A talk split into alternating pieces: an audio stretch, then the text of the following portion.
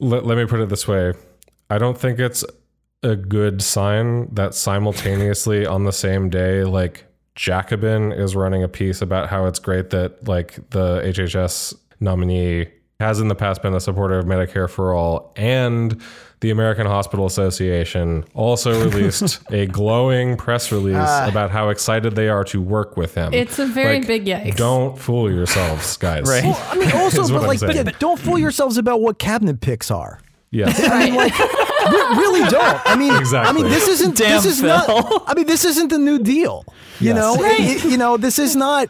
I mean, if it were the case where there was a lot of energy and creativity in terms of uh, the the like political program, then you might have like a you know like a Frances Perkins type person who's like again a reformer um and, and and like by no means like the left whatever. But like you might have something where it's like oh okay actually like some some interesting sort of generative things would come out of that. But we're not in that like you like just seeing these people as they're sort of as like independent indicators of some other alternative countervailing force within the administration just belies any understanding of like what the administration is.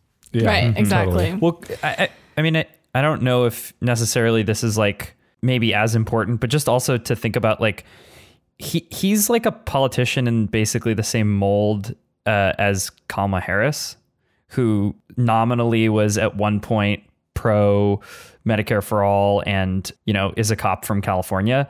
Um, It should be noted that like these sort of like machine politicians out of California are like sort of getting elevated and and the fact that like Harris is probably going to have more power either in this administration or down the line it, it you know it says something that like there's there's an influence like there's influence pulling those people up at the moment I guess I'm just saying is I have a budget of optimism and I spend it very, very sparingly. Okay.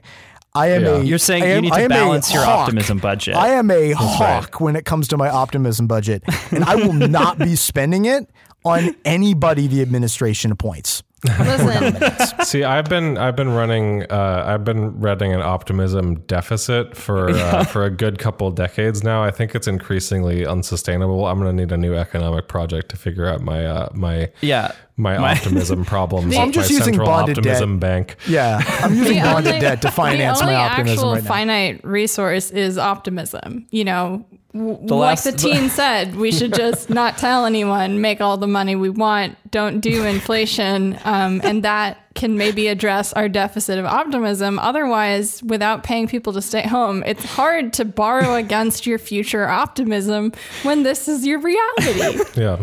I just keep getting back to the fact that the teen solution is just don't tell just print the money and don't tell anybody Hello, this is Daniel, Beatrice's screen reader program. Support us at patreon.com slash deathpanelpod to hear the full episode and get access to patron-only content. With love, the Death Panel.